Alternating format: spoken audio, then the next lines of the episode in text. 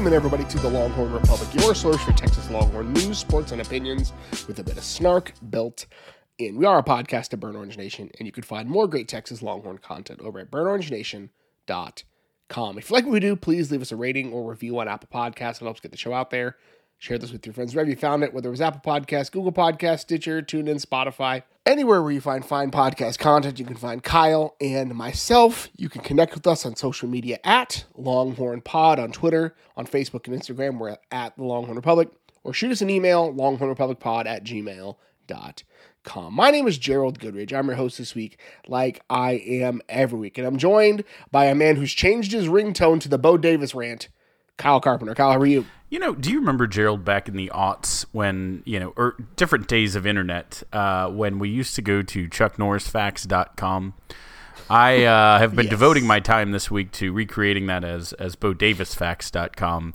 Uh, for instance, uh, you know when when uh, Chuck Norris does a push up, that will be Bo Davis. Um, the the Earth moves right, so we you know we, we get all these uh, these these facts. Uh, I will be tweeting those out, I'm sure. Bo Davis is a hero. Um, it's sad that the best thing that the Texas football program has done all year is a coach shouting um, at players, but that passion and that fire uh, has been severely lacking for at least a month, um, if not a season. Um, so, you know, it, I don't know what every listener of this podcast where they stand or where they feel, but I think I can speak for both hosts and um, occasional co-host Mike Roach, even uh, to say that everyone I know who has an opinion about um, Texas football is aligned. Every person who's played the game, every person who's covered the game and, and understands it. Um, seems aligned, except the, the the turkeys that are looking for for interactions. I guess that this is great. You want your kid playing for a coach with that much fire. You want your kid playing for a coach who says, "I got my butt beat." like he is taking ownership that he feels that directly yeah. and personally and uh, I loved it. Again, it's sad that this is the most promising thing that we've had. I mean, basically, uh, some monkey news and, and, and Bo Davis are the, the two most interesting things that this football team has done in, in weeks. Like you see people buying into it. Xavier Worthy changed his Twitter profile picture to Bo Davis's headshot from the Texas Sports website. But this is where my day job's going to come out for like 45 seconds and then we'll move on. But the one of the one of the leadership axioms that people don't often think about is the choice with culture. And it's not like a feel good John Maxwell-y thing. And I love Maxwell's writing. It's fine. Don't don't hear this as me taking shots at one of the best selling, most renowned leadership writers, but it, it's a lot of feel goody stuff. And this is a different way of thinking about building culture because what Bo Davis is doing is he's offering them a choice about how they want to respond to the culture. And the way that I view this and the way that I've coached leaders, I've been doing this for like eight, nine years now, is that everybody improves the culture of the organization.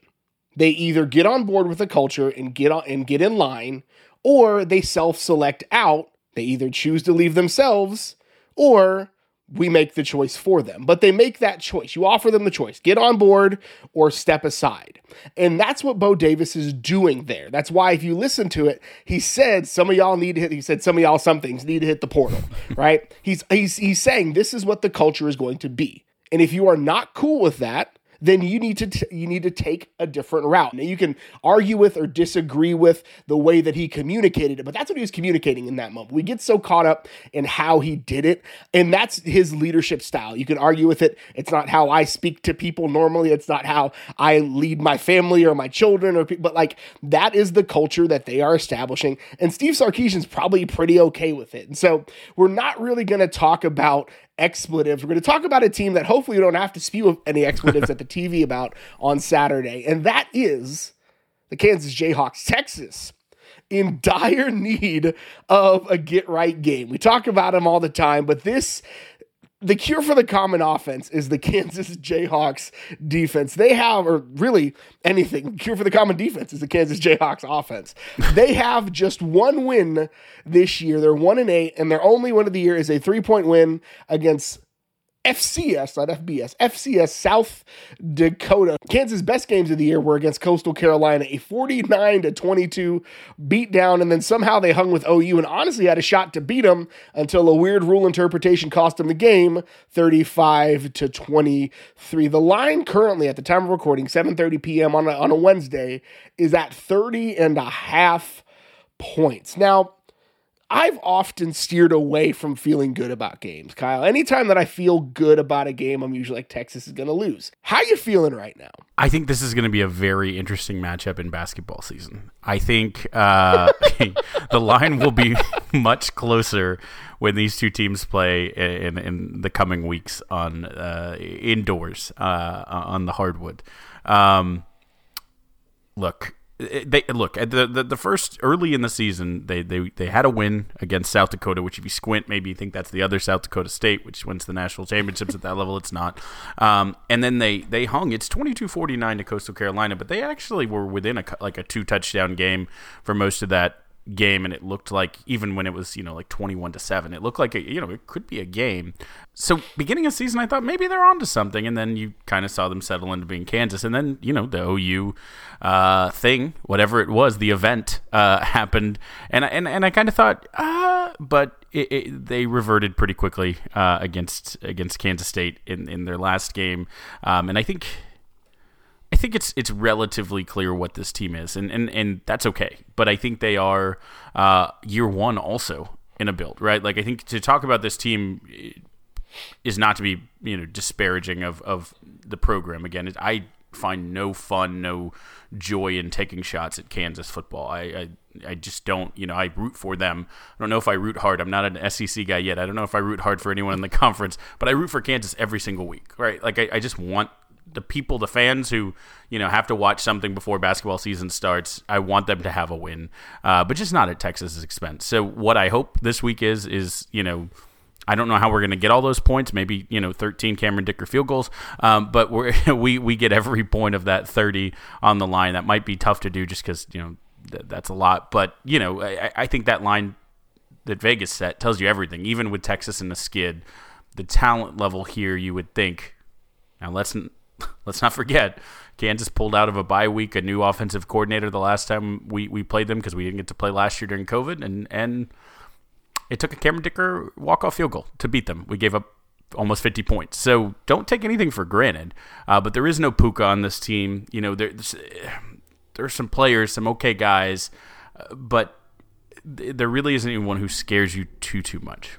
The speed option does scare me, and we'll talk about Jason Bean here in just a minute. Uh, but the Kansas has found some success uh, running the speed option, and so Texas has absolutely crapped the bed um, against the speed option. We could talk. We talked about that on the Tuesday show. Go check it out. But it's not a great offense not it's it's it's they haven't been good. Um, their their offensive efficiency is in the negatives. They're number 102 in the country. They're actually um, dead last in some some uh, offensive and defensive statistics. But when you look at their offense, it, it's just they're not able to move the ball. They haven't been able to, to move the ball. They're number 118 in points per drive, number 97 in yards per play. They've got just a 37% success rate, which puts them in the bottom third of the country. Points per points per opportunity, uh, 0.8, uh, 0.086, which is on the low end. Uh, they're just not a great team. Now they've got uh, they've got some pieces, and and this is no shots at Lance Leipold. I think Lance Leipold is a heck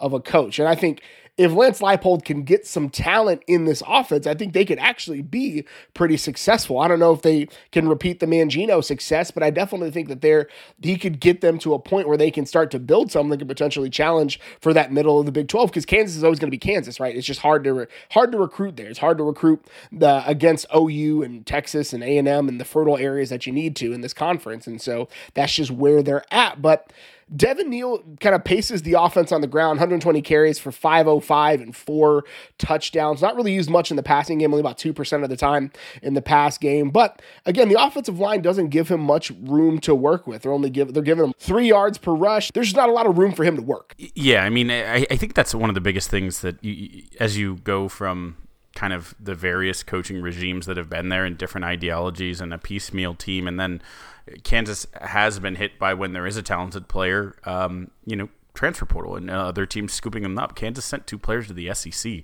uh, from last year's team, right? It, it's um, it's hard to get a line that's that's going to be what you need to run the speed option. Now, again, an option team, we saw Parker Braun try to come to the Big 12 from being a two-time All-Conference player, being a, a lineman in, in a, in a uh, an option heavy offense is a little bit different than other offenses. You can be a little bit smaller. You can you can um, be a little bit more specialized. Uh, but I do think. Again, we talked about him at the top of the show. Coach Bo Davis um, was the the man calling for a reckoning. It's his guys at the defensive line who should be most fired up. And this should be, maybe more than any unit, this should be their chance to show that they were touted as one of the better defensive lines in the Big 12 coming into the season. We said it was one of our biggest position groups of, you know, strengths. We haven't seen that. You just had your coach call you out and say, get in the portal or, or, or you know, man up. And I get the feeling that it's going to be tough for Kansas to to win at the point of attack if those guys are fired up to snap a, a losing streak to to prove their coach that you know they're they're willing of the longhorn that's on their helmet um, or, or you know they're they're deserving of it rather um, and so I you know I, I, the scheme obviously scares me but now that you're going into week three thinking about it they didn't fix it last week and that cleared clearly was a, a glaring omission if they can't figure out a way to stop the speed option. And again, with Kansas running it, not Baylor or you know Breece Hall and and Iowa State, then we need to have some larger conversations that I don't think we're ready to have in year one. Um, that you know, schematically, they can't not be prepared for it this week if they're unprepared for what Kansas is going to want to run against this defense, then I, I will drive to Austin and I will put Pete Kwiatkowski's house on the market. I'm sorry. like it's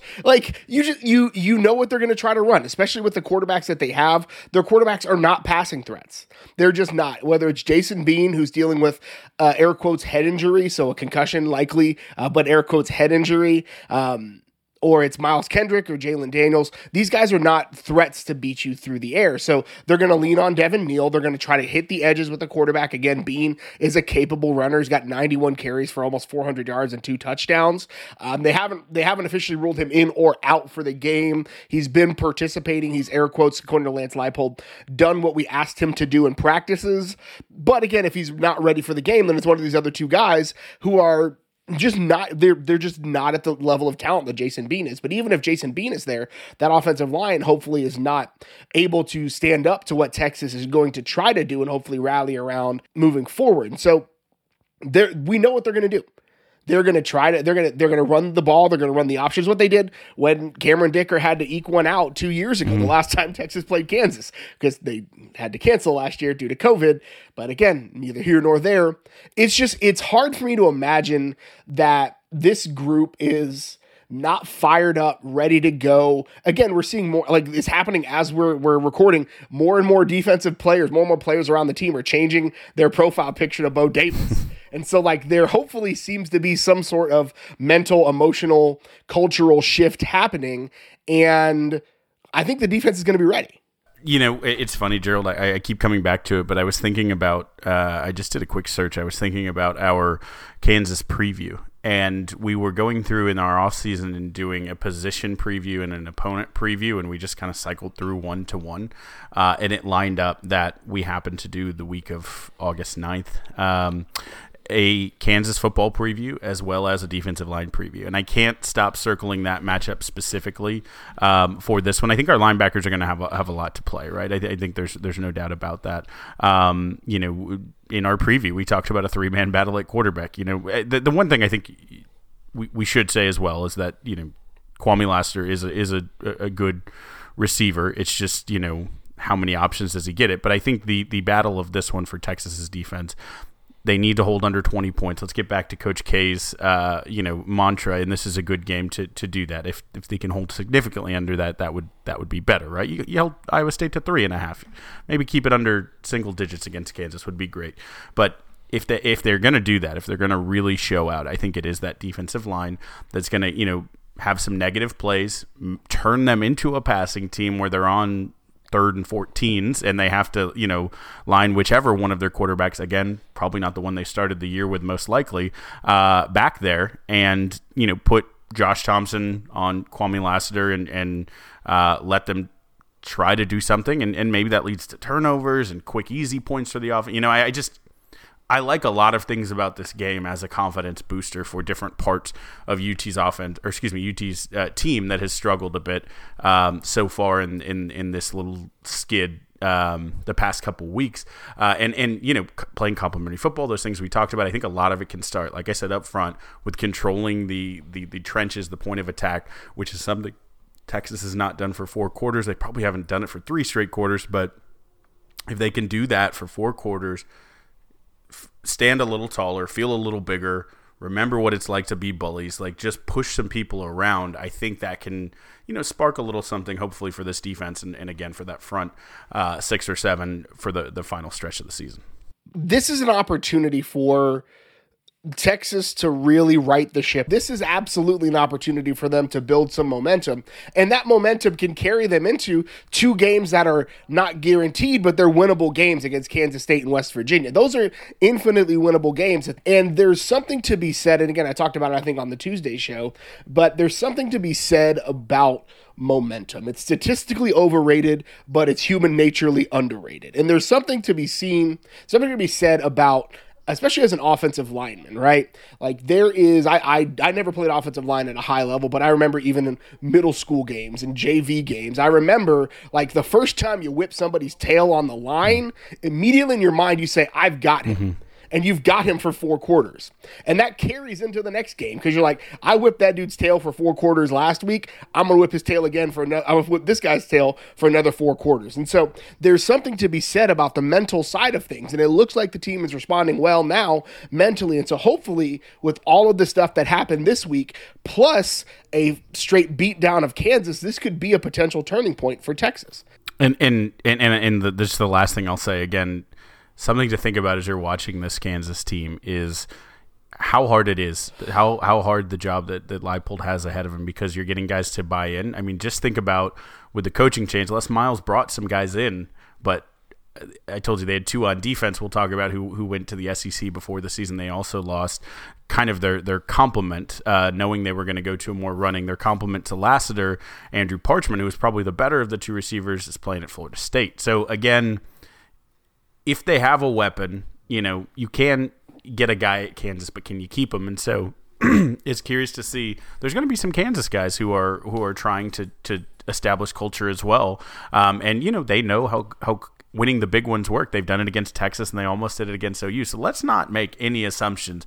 Four quarters, players have to go out and do it. And again, in this one, I think defense has had more good quarters this season probably consecutively than the offense. And so can can they do it for four and can that spill over? And let's talk about the offense because i think this is this is where the the exponent factor comes i think is if if that defense plays the complementary football that sark talks about what can the offense do?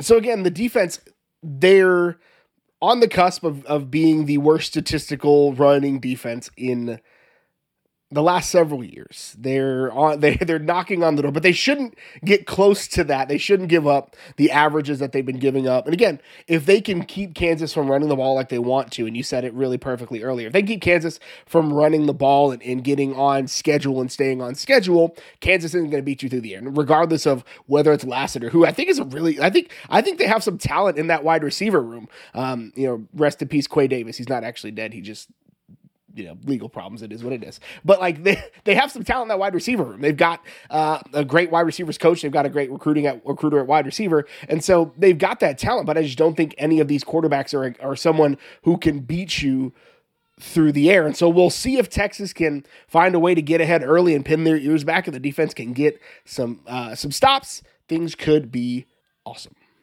So when we look at the Jayhawks defense against the Texas offense, it's actually somehow worse for Kansas. They have uh, on, on, points per drive defensively, they are 130 in the country, giving up more than four and a half points per drive. They have a negative defensive efficiency rating at number 128 in the country, yards per play 128. Uh, success rate offensively fi- or defensively 55%, meaning that the offenses that they're playing are getting the necessary yards to stay ahead of the chains on 55% of offensive plays, which is just just a beautiful thing. I don't I don't know if it's I think the run defense is probably worse just based on like the explosiveness um and the inability to just stuff anybody.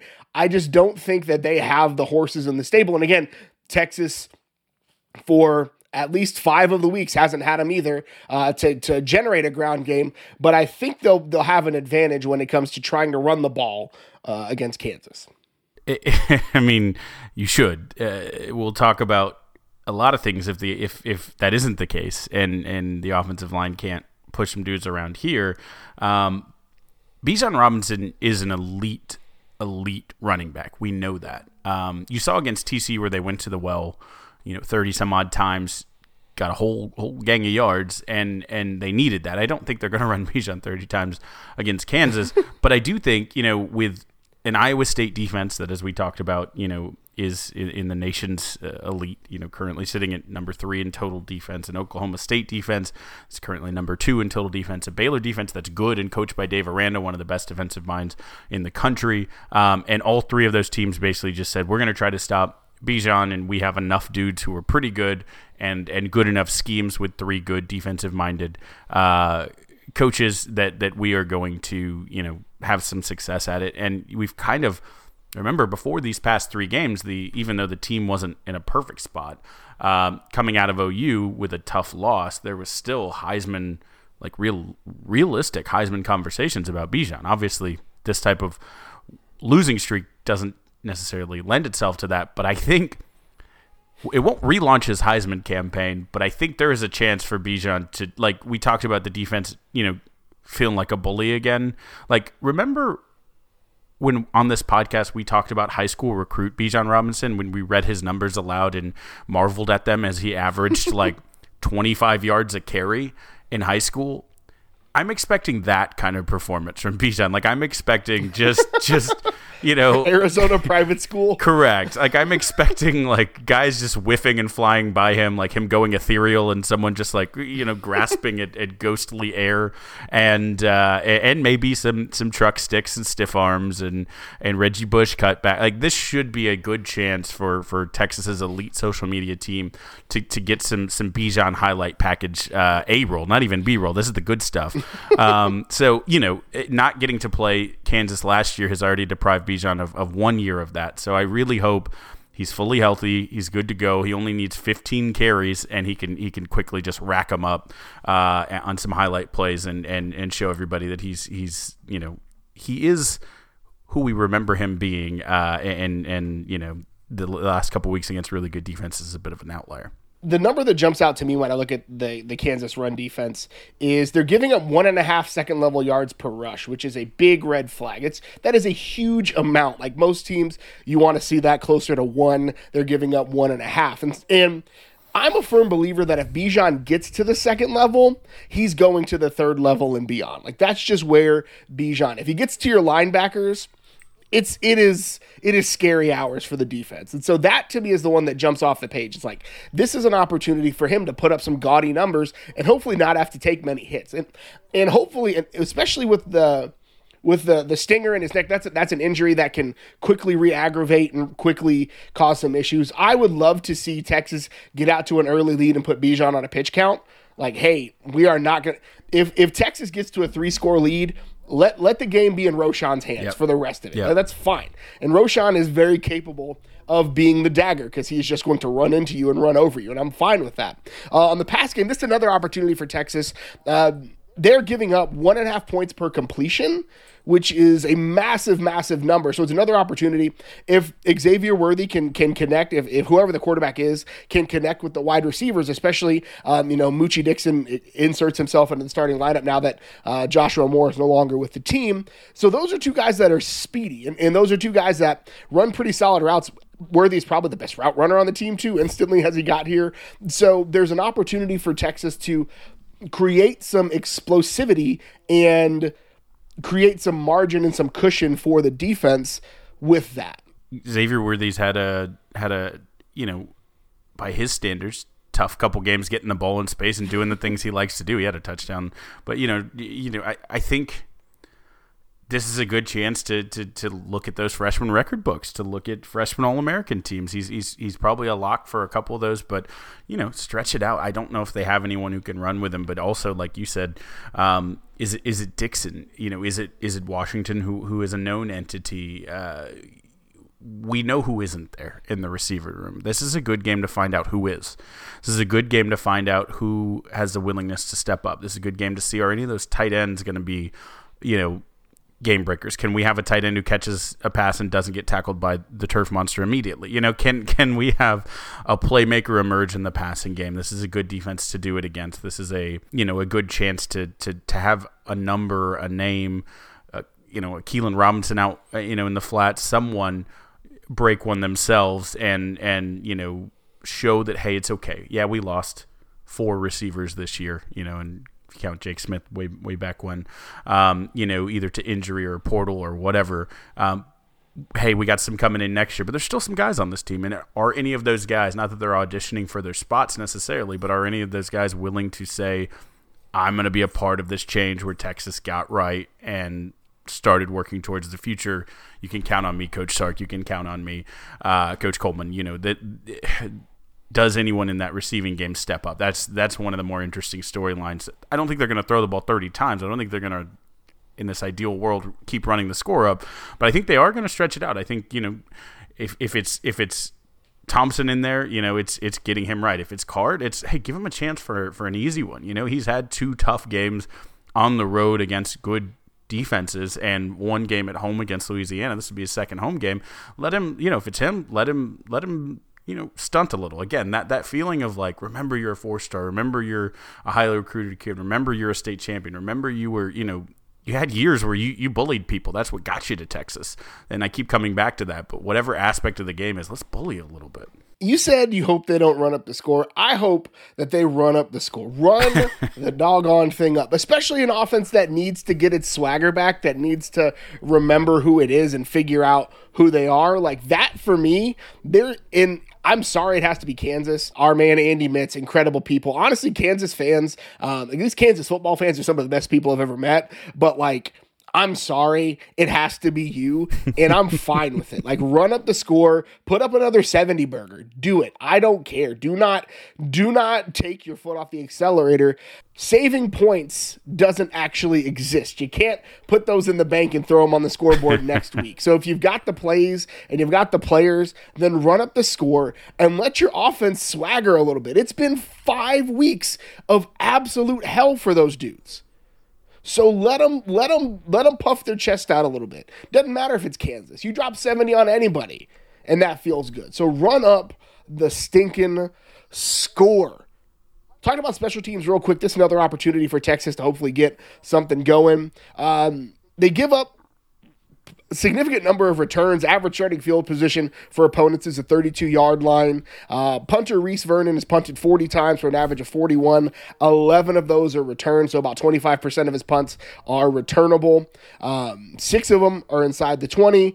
The kicker, uh, the kickoff specialist, um, Tabor Allen, has 35 kicks, and 23 of them have been returned for 587 yards and a tutty. So that is another opportunity for Jeff Banks to earn his paycheck. He'll probably need it here in a couple months. That's fine. but an opportunity for uh, Jeff Banks's unit to, to pop off a little bit.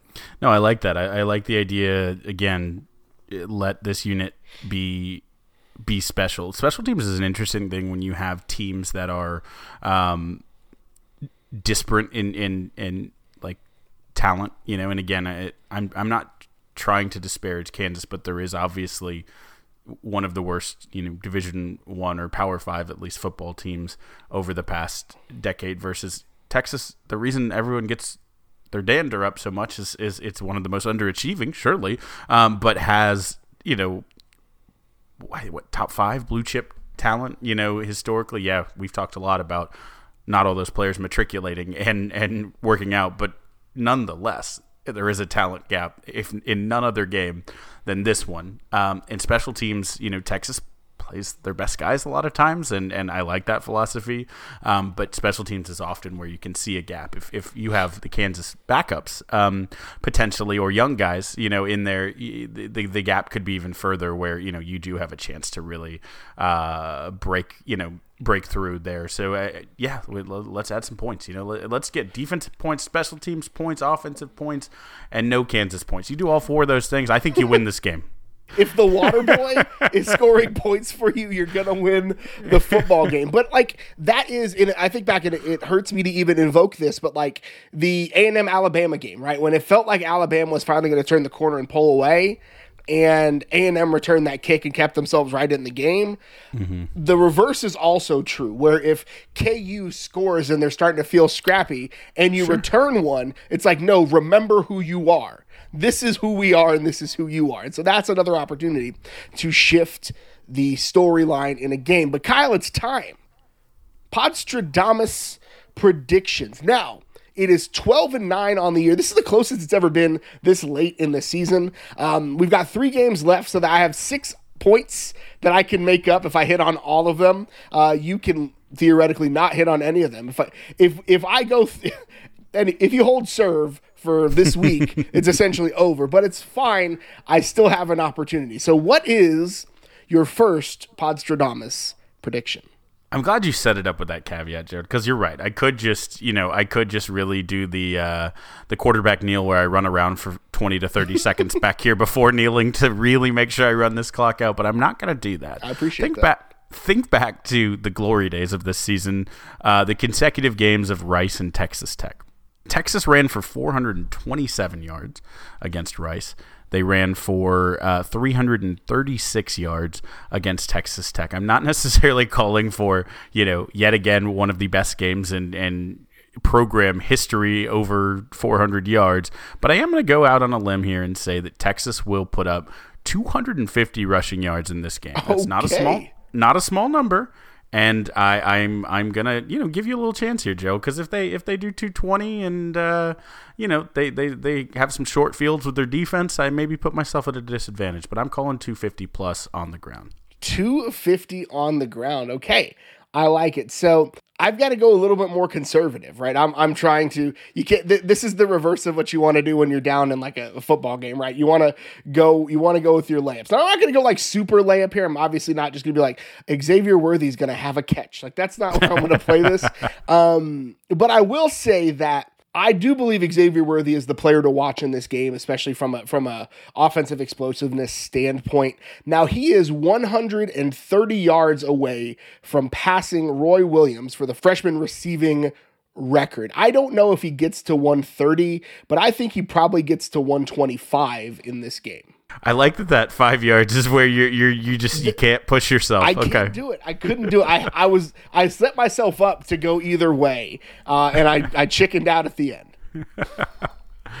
okay, all right, fair enough. Kyle, I got three kids. I got bills to pay. What's your second Podstradamus prediction. For the folks at home, just know we have a- no actual currency riding on this. This is for your benefit. We we don't. Uh, I don't specifically take Gerald's money in this segment every week. Um, the uh, my my second prediction again. We mentioned 30 and a half points is a heck of a line. It is a heck of a line. It's hard to cover four scores at any level of football not that you can't win big games, but I mean, remember Tech when we were up by like 60 points and then they had a couple late score. You know, it's tough to do. I think Texas wins this game by 30 points. I'm not going 30 and a half. I'm I'm I'm, craw- I'm, I'm crawfishing like Gerald here because I don't want to push anyone's betting. You know, I don't want them to bet because of me, but I think Texas clears this hurdle by 30 points. I think thanks to Coach Bo Davis, the fire Ooh. has been lit. 30 point win. Whew, I like it. I'm giving you, uh, a, cha- giving like, you a chance. That feels here, like an opening for me, Kyle. That feels mm-hmm. like an opening uh, mm-hmm. for me. So my other Podstradamus pick, I've been waffling on this one all week, but I, I say all week for the three days since we recorded last. But I think that Texas is going to have two turnovers, force two turnovers in this game. I really feel like Texas is going to be able to shut down the run and force either of these quarterbacks or any of these quarterbacks, one of the three potential ones, to put the ball in the air. And I just don't think they have the arm to do that and to beat these guys, regardless of the talent deficiencies we've seen and the players that the plays that have been left on the field in the secondary. I think they're good enough to intercept a Kansas quarterback a couple of times. I think a fumble is an opportunity as well for Texas. Uh, so I think Texas is going to force two turnovers in this game. So that's it. Our recap, Podstradamus. Kyle thinks that Texas goes over 250 rushing and has at least a 30 point win. I have X Worthy going for 125 and Texas defense forcing two turnovers. We'll be back following the game for our post game live stream. Hopefully, if if this one is a loss, Kyle, we may not show up. I'll be real with you. I may just be like, forget it. I'm putting my kids to bed and I'm gonna go. I'm gonna put my kids for bed to bed and I'm gonna go for a walk like that. I just if if they lose this one, it's all bad. But we'll be back on Saturday for a post game recap. The basketball team. We're going to make quick work of this because they did as well. The number 21 women's basketball team absolutely just put the boots to New Orleans 131 to 36. You heard that right. 131 to 36. That's the second highest point total in program history and 95 is the largest margin of victory in school history. It's only a few points off the the largest margin of victory all time. Uh, you know, Kim Mulkey's a bully. Uh, 108 points. She recently set the record in 2016, that Baylor team over Winthrop. But, you know, they had a three right at the end, or it would have been 98. I don't, I can't say out loud, I won't go on record saying I was cheering for them to get it to 100 just because, because um, that's mean. And New Orleans, New Orleans is, is my second spiritual home. You understand this, uh, so it was tough, but boy, it was fun. And uh, I mean, it, they did everything. They won the turnover battle, thirty-eight to 12, 53-25 advantage on the boards. Um, basically, the only possible area for improvement was free throw shooting. So again, more points could have been there. They shot fifty-five point eight percent, which was their lowest of the three percentages. Always intriguing when free throws your lowest. Uh, sixty-one percent from the floor, fifty-six percent from deep, uh, and again left a lot of points on the board. So Vic's got something to be mad about uh, from the free throw line. Missed like twenty uh, free throws. Um, just everyone was good, Gerald. Yeah, I mean it's hard to judge this season based upon you know the, a game against a very outmatched New Orleans. But uh, Kyndall Hunter looked really good, 27 points. I like saying Kendall Hunter; he was one of my favorite Oklahoma State players. Um, but just an absolute assassin from behind the arc, seven of eight. That transfers to whoever you're playing is being able to knock him down from long range. That'll open up a lot of things for the Texas offense. The number five men's basketball team, um, not quite as lopsided of a victory, but uh, 92 to 48 over Houston. Baptist shot 64% from the floor, 59.1% from three point range, and six Longhorns ended up in double figures on the night. Unlike the women's uh, game and doubleheader immediately before, this one started a little bit slower. Texas women got out big and, and never looked away. I think they were up 70 at half. Yeah, but this one they actually went down seven to three. Uh, it looked like oh my gosh, what what have we begun this era of Chris Beard? Um, and then they they very obviously figured some things out and and just took off and, and hit the gas.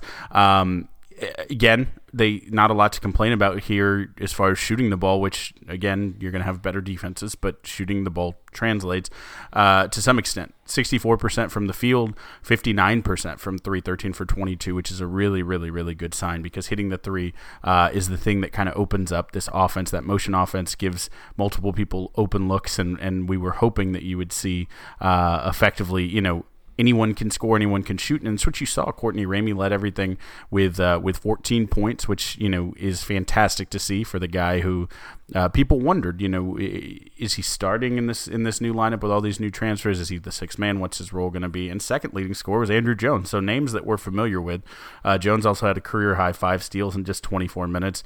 Uh, and the third leading scorer you love to see it was Jaylon Tyson, the the guy playing his first minutes. We talked about a bunch of those freshmen for the women's team. Um, the only real freshman, true freshman on this men's team, Jaylon Tyson, and and he's looked good in the minutes he's got so far, five for five, uh, hitting all his shots in just 14 14 minutes, and then you know the guys who who came in did what they did. Christian Bishop 10, Marcus Carr 10 and 7 assists, Tre Mitchell 10, Timmy Allen 8 and 6. You, you basically had everyone play in this game, top to bottom, walk on guys, and so you know I don't know that we saw what the minute distribution will necessarily no. look like, but I think you did see that the talent is deep it was a it was a proof of concept for I think what Chris Beard is going to do. Again, we don't know what the rotation is going to be because you had guys playing that'll probably never see the floor. Um, well, that, based on the non-conference schedule, they probably will see the floor. But uh, when it comes to significant games, uh, they will likely not. So you had ten different players that played 14 minutes, right? So like that's not going to happen when you hit conference play. But uh, the other part of this conversation is that uh, 14,683 souls made their way into the Erwin Center, which is the fourth largest home opening in the 45 year history history as they close the chapter. This is the final chapter of the Erwin Center as the home for the Texas basketball teams. Um, marked the largest home opening since 2001 against Arizona. So the, the men travel to Spokane to take on number one Gonzaga. The tip will be on Saturday at 9.30. And the ladies travel to Palo Alto to take on defending national champion Stanford on Sunday at 2.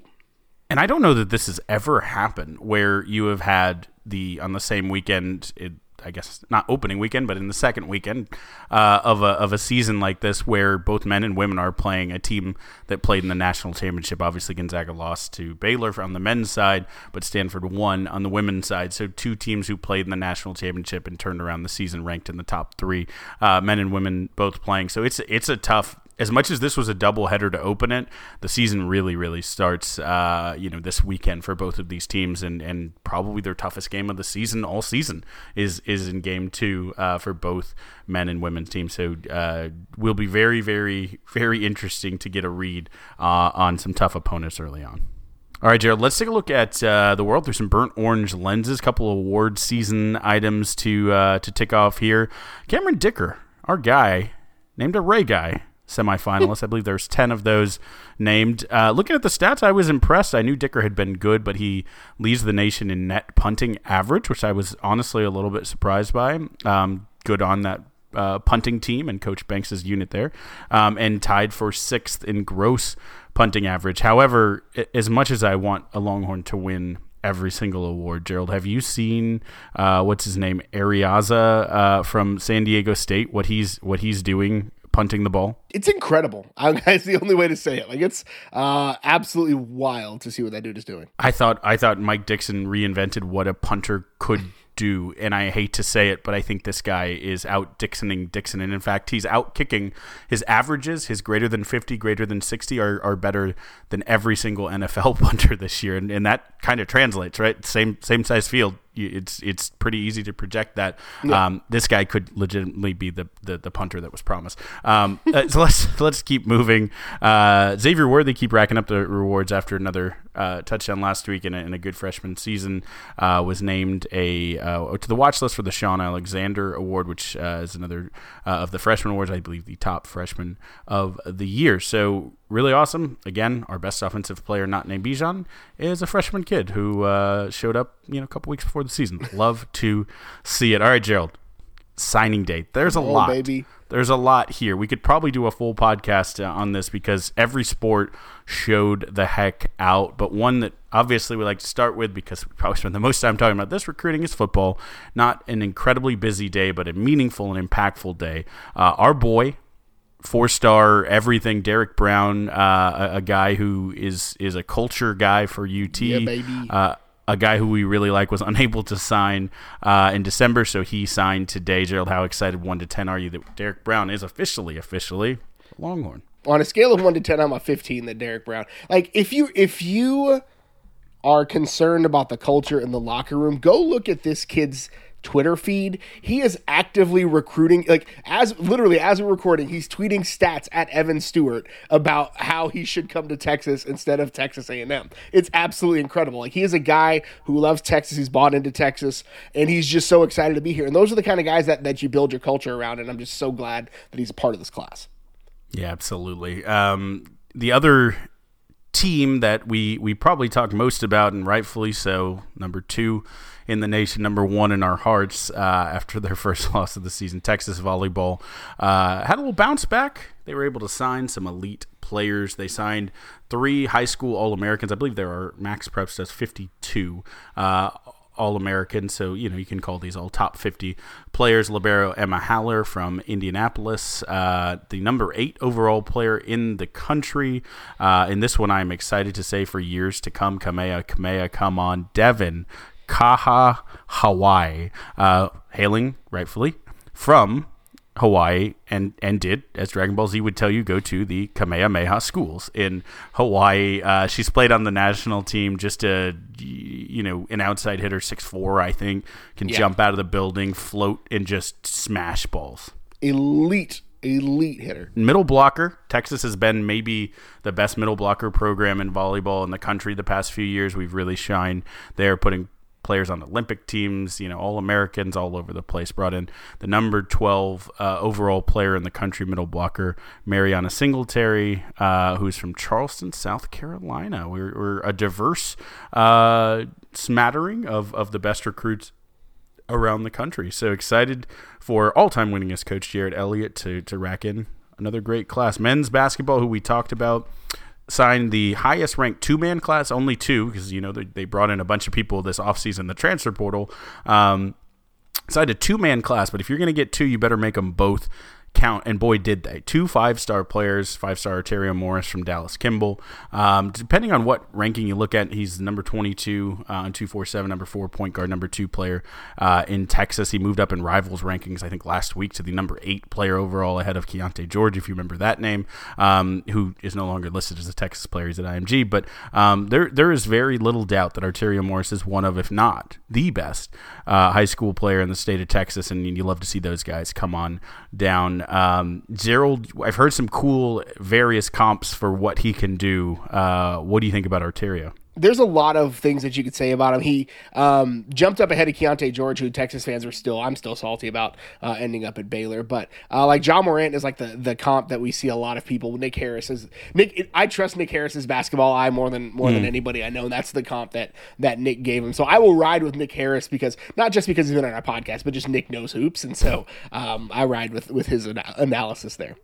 I will gladly take Ja Morant, one of the probably like three most exciting basketball players uh, of the past twenty years. Just, just if you should be watching this guy's highlights all the time, college as well as NBA. Another five star, not to be overshadowed. Uh, number twenty seven player, according to two four seven, out of Mount Verde. Florida is five star Dillon Mitchell. Kind of will uh, slot in at that small forward role, can do a lot of things, can guard one through four very easily. Uh, the type of player I think thrives in a Chris Beard system where you know you're you're moving around. You might have one big big, but pretty much you have four guys who should be able to do just about everything else on the court. And I think Dillon Mitchell is a really good example of that. I think he fits perfect. we didn't see Dylan Disu play uh, in the opener, but I think um, it's probably safe to say that Dillon Mitchell is more talented, and I think they will fill similar roles. And I think you'll see what Disu does in this offense uh, here in the next couple. Or the, defense and offense really in the next couple of weeks and so i think that's that's going to be like the type of player but just better Oh yeah, I'm excited for both of these guys with Jaylon Tyson and and uh, Devin Askew. You know, hopefully getting his his five star status back. You start getting some kids who uh, who dominated high school and and let's do it at the college level as well. Now, women's basketball we talked about did unprecedented things, almost winning by 100. They also did what is very precedented in the Vic Schaefer era, which is sign one of the best classes in the country. They will do that every year. Vic is one of the best human beings in in in sports, uh, but is just also one of the most relentless on the recruiting trail. The guy never misses. Uh, this year's is the number six class. I'm sure he's uh, he's saying I can do better than that. Uh, but no, is is an excellent excellent class, adding in some really key. Uh, pieces to their already elite uh, young talent they have in this, uh, I believe, number two class that just is playing now. Um, number 35 player in the country, the number five wing uh, from Sioux Falls. And this one, Gerald, I think you were saying you wanted to pronounce? Jacqueline Wentadana is what I'm going with, and we'll get a pronunciation guide, and we'll be sure to get that right moving forward. Uh, that just wasn't in the press release, and I'm sorry, uh, but she's an incredible wing, and I'm glad that she's on. I, I am excited to learn her name and say her name every week I can, and, and it's good, glad to have her as part of the program. And from the way Vic Schaefer talked about her, you're going to be saying her name a lot. She's she's legitimately you know going to be one of those players who's who's all American, all, all Big Twelve uh, type of ceiling. She's she's uh, she's an elite uh, wing who can kind of do it all. Uh, number 63 player, number 13 forward in the country, Amina Muhammad. For her, the most interesting thing to me is um, she's the reigning state champion with DeSoto, and so basically the moment she steps into the locker room, officially official, she gets to immediately. Um, have a one up on the again unbelievable freshman class. The if you remember the number number four and number like 20 players in the country last year were teammates, the point guard and shooting guard. Uh, Kyndall Hunter uh, and Rori Harmon. Uh, well, they lost to that DeSoto team in the state championship. So, uh, you know, good Texas rivalries coming together as teammates here. Uh, and then finally, the number 67 player, number 18 guard, Jordana Codio uh, out of uh, Montverde Academy, Florida. So again, a, a diverse uh, area: Sioux Falls, uh, Mont, out of Florida, and then out of the Dallas area. So Texas is a national program. We'll get the de- in every sport. We'll get the best talent out of Texas, and then uh, bring the best in. And speaking of that, baseball had a really interesting strategy where they did not go national. They just went to the two best baseball states basically and picked the best talent. They signed 12 players out of two states, Texas and Cali, um, and that will win you a lot of ball games just in itself. Um, I'll give a couple uh, ratings by state here, but they signed five right-handed pitchers. Uh, maybe the best name out of those is Cutter Coffee, who's a two-way player, also plays in the infield. Um, he's number four player in the state of California. Brenner Cox uh, is another two way player out of Texas uh, from uh, Prosper High School in Rock Hill. Uh, is the number 10 player in the state of Texas as an outfielder. Um, number 35 player in Texas, Pierce George out of Lake Travis. Number 21 player in Texas, Max Grubbs out of Arlington Martin. And the number 31 player out of California, Matthew Porteous. Uh, so you basically have five righties. You expect, you know, any any one of those could could make the Texas pitching leap and become a starter during his time on the 40 acres. And if not, you got some bullpen arms who will win a game in their career. And then the interesting thing is they signed one lefty. Left-handed pitchers are worth their weight in gold. Um, at a Highland Park, Colin Valentine. So Gerald, a lot of arms. Is that winning games? The Big 12 is is really more. It seems like at least in recent memory been an offensive baseball league and so being able to to bring in arms that can limit that especially as we've seen the Texas bats in the last couple of years struggle. Now the thing to note about this class of 12 is that somewhere in the range of 6 to 8 of them will probably end up uh, on campus and that's even a high number. This will probably get uh, picked away at a little bit by the MLB draft, especially some of the higher end guys. I think Coffee and maybe Cox may not end up on campus, but um, again, there are guys who get drafted and, and decide to take it. Kind of like um, the guy that, that jumped off the page to me just because of the name Jaden Duplantier, um, Dre's brother, is, is coming to campus. And I think I'm excited to see his older brother in the pitching rotation this year, finally. Mm-hmm. Um, mm-hmm. But again, it's a class of, of 12. And that's, that's what I think the strategy is going to be moving forward is sign a bunch and hope that you hit on at least half of them making it to campus.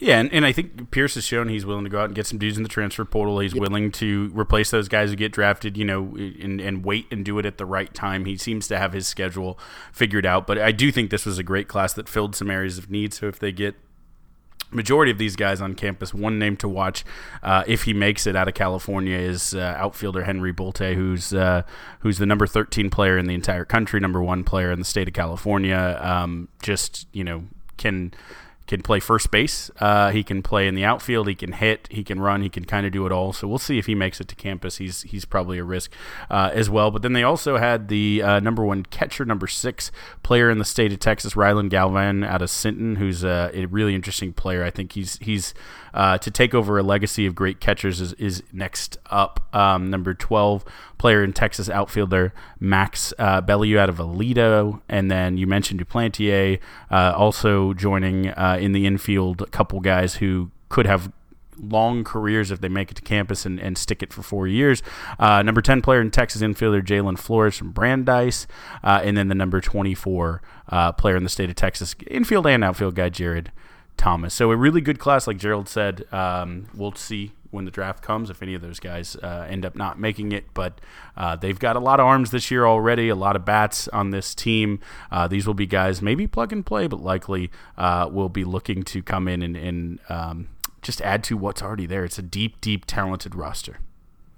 Softball signed the number 12 class in the country, including the number three overall player, shortstop uh, Viviana Martinez from Tolleson, Arizona. Um, people talk about her in vaunted terms. They're going to have to replace potentially uh, second uh, baseman Janae Jefferson, who's been one of the best players in, in softball. You know, three-time All-American. Eventually, so so why not basically get a person who can hit like that. You're you're, you're replacing Altuve with Altuve here. Uh, she'll she can play either second or short, so we'll see where she ends up. And then the number five player in the country, catcher uh, Reese Atwood um, out of Sandia, Texas. Tuloso Midway High School. Don't know a thing about it. You know, I haven't, haven't ever made my way out to Sandia, you know, but someone has, and they knew that she's very good at softball. Um, in the middle infield, uh, Leighann Goode out of uh, San Antonio O'Connor. Um, I think I got my clock clean going across the, the middle once playing O'Connor High School in football. Not holding that against uh, Leighann. Right-handed pitcher Citlaly Gutierrez out of Stamford. Texas, and then kind of utility do everything. Maddie uh, Pom- they also officially inked uh, right-handed pitcher, the transfer from Fresno. State. Those are all top uh, Hailey Dolcini. We talked about her, one of the, the best player, but the best pitcher uh, in the Mountain West class. last year, which is again um, lost some lost some arms, so you add some arms, and hopefully you can uh, keep up with OU and OSU in this conference because uh, Texas's best arm went to Stillwater, and that sucks.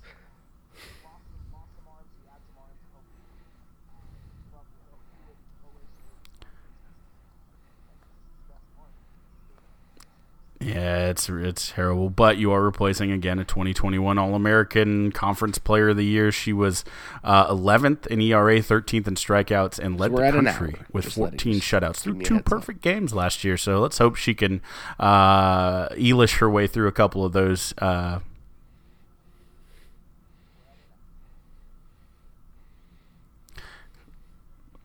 I'll go quick. And finally, the last signing day, women's tennis signed the number four overall player, Vivian uh, Ovrootsky. Uh, she'll join the team early in the 2022 spring out of San Jose, California. Uh, Coach seemed ecstatic in his press conference today. Coach Joffe said it's a major coup for the Longhorns getting her. So I think that will instantly upgrade what we have uh, on the on the court. Gerald, let's do a quick, quick, quick run through of Longhorns in the NFL because it was a good and meaningful week. Marquise Goodwin had a 50 yard catch, the longest pass of, of Justin Fields' young career. Geoff Swaim can't stop scoring. Four catches, 21 yards, had another touchdown. Pick him up in your fantasy team. Devin Duvernay also knows how to catch a touchdown uh, in a game that was ultimately decided by a Justin Tucker game winner in overtime, as it is. Uh, a Devin Duvernay fourth quarter tying touchdown one handed against his body and momentum in the back of the end zone was pretty special. DeShon Elliott had a good one in that one, six tackles, two for a loss, but likely uh, I think he is actually done for the year on the IR now with a torn uh, pectoral and torn bicep injury. And then DBU just went out and did their thing. Kris Boyd, five tackles. Adrian Phillips, fresh off the AFC Player of the Week, six tackles, one fumble force. Uh, your boy, Brandon Jones on your Dolphins, Rocky seven Mountain tackles, Wolf. one fumble, recovered, one QB hit. And the Wolf of Mountains? I don't know. no longer DKR. Caden Stearns.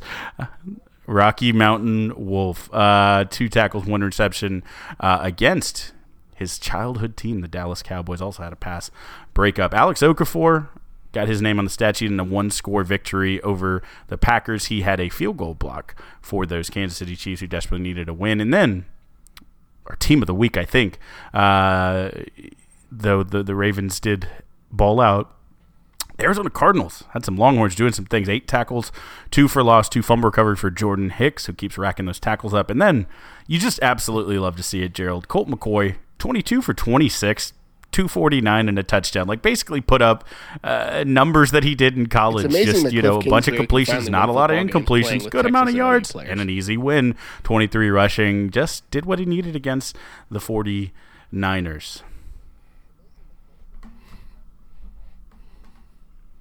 Hey, uh, uh, also, this we didn't want to let it go. Sam Ehlinger made his NFL debut. Basically, drew up the old Tom Herman play from a couple yards out in the goal line. Just had him battering ram. Uh, NFL players were, were, were, were, hip to it though and stopped him at the one. They scored the next play, but I wish Sam could have got it on his first play. He'll get some more chances. And and lastly, just want to quickly shout it out. We focus on the NFL, but NBA players have had a great uh, week as well. Um, you know, it's it's uh, Myles uh, Turner's had a, a wonderful week. He's some trade rumors, but it's for contenders wanting him to maybe take them to the next level. Uh, Kevin Durant, obviously, Lamarcus Aldridge had some good games, uh, but the player we got to talk about here is Jarrett Allen, NBA Eastern Conference Player of the Week. Cleveland went 4 0 with wins over the Hornets, Blazers, Raptors, and Knicks. He averaged during that span 20 and a half points, 16.3 uh, rebounds, and 1.5 blocks. Basically, shot like 80% as well. Had back to back 24 point games uh, to open up the week. He hit a buzzer beater three on a shot clock. Uh, expiration. It's got to be like his second career three pointer. Just having I mean, we, uh, we said that that was potential and going it, in, right? It, proves me truer uh, and truer by Allen the day that to, uh, Jarrett Allen won the James Harden trade.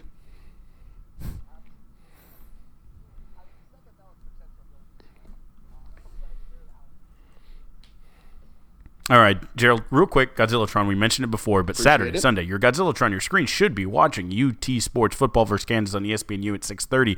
Basketball, then take on Gonzaga at 9:30. They kind of scheduled them nicely for us on ESPN2. Sunday, soccer uh, has the NCAA championship opener uh, at SMU on ESPN Plus at one, and uh, women's basketball will take my on wife Stanford. and I the only uh, of these games that's on Big this, ESPN at 2 p.m. The Harder They Fall, on if you haven't heard Sunday. of it. Uh, uh, it's Gerald, a Western came what have you been watching on your giant screen? Um, Jonathan Majors and Idris Elba are your two. Uh, I say leads in this. movie. This is an ensemble, but it's like it, it was a movie that was almost made specifically for me. They're like, what movie would speak to Gerald personally? And it was The Harder They Fall. I grew up watching westerns with my dad, and so I absolutely was just like in love with it. And then you've got. Um, the, the thing that really again jumped out to me is they took figures that were that are kind of often glossed over like um, black cowboys from the scene. So Nat Love, Jim Beckwourth, um, Bill Pickett. The, the the list goes on and on, right? Um,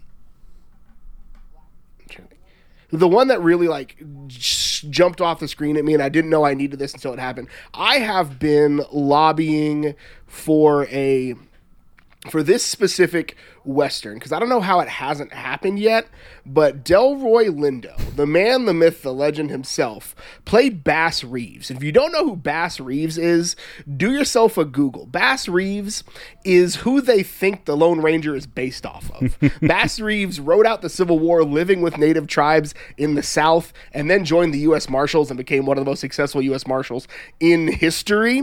And so if you do not know who uh, Bass Reeves is, also incredible mustache. That'll be the first thing you notice. But Delroy Lindo playing Bass Reeves was like, here you go, Gerald. Just enjoy this. Uh, and so it was absolutely so much fun to watch. Um, it was the, the only downside to that is like making Idris Elba, Regina King, and Lakeith Stanfield your villains is confusing for me because I love all three of them. And so I was like, I don't want I, I don't want to cheer against them, but that's just the way the movie was set up. I we actually added it to our Netflix queue. We almost watched it uh, on sun, Sunday night, I believe, um, or maybe it's Tuesday night. Either way, we have not watched it yet, but it's at the top of our queue. As soon as we have a couple hours carved out, we will do it. We were watching, however, keeping up with the HBO shows. We mentioned Insecure last week. This week, I will give you another HBO show that you should absolutely be watching. If you're if you're late, this is a tough one to binge to catch up. Uh, there's 11 seasons, or to guess 10. We're on uh, season 11 now, but Curb Your Enthusiasm is just man, you put Parks. You can, you can, uh, you can. I'm trying to think of just the best all-time comedies uh, ever made. I mean, it's a short list. I'll, I'll, have to do some more thinking and come back with my proper list. But I think I put Curb up there, and I will, I will make the controversial take and hit me up in my mentions at uh, GH Goodrich. Uh, if if if uh, you hate this take, uh, curb your enthusiasm. Better than Seinfeld. Ooh, he said it. I crack up so much at Larry David. He just he slays me. I don't know. And and honestly, the show is great and everything, and Larry is good. Jeff Garlin is just yeah, an absolute peach. But JB Smoove's character Leon Black in Curb Your Enthusiasm is one of the five, three funniest characters ever on the history of TV. Gosh, he kills me with every single word. He's such an impact sub. He doesn't have to get a lot of screen time, and he just steals every single moment he's on screen. He's utterly incredible. Watch Curb Your Enthusiasm it's it is i mean if you if you like seinfeld it's like edgier seinfeld is the only way i can describe it. And i'm not a seinfeld person but i like i like curb. And so that's kind of the way that that i describe and i think seinfeld just hit me too young. But that's a whole separate conversation for our other podcast that doesn't exist. But that's all we've got for you this week. Kyle where can the good folks find you on the internet? Oh you can follow me on twitter at kyle carpenter you can also follow the texas pregamer at texas pregamer You can follow me on Twitter. I am at GH Goodrich. Follow the show on Twitter at Longhorn Pod, Facebook and Instagram, where you'll catch our post game live stream, Longhorn Republic, or shoot us an email, longhornrepublicpod at gmail.com. Thank you so much for tuning in again this week. And until next time, hook 'em. Get rocked, get chalked, Jayhawks. Hook 'em.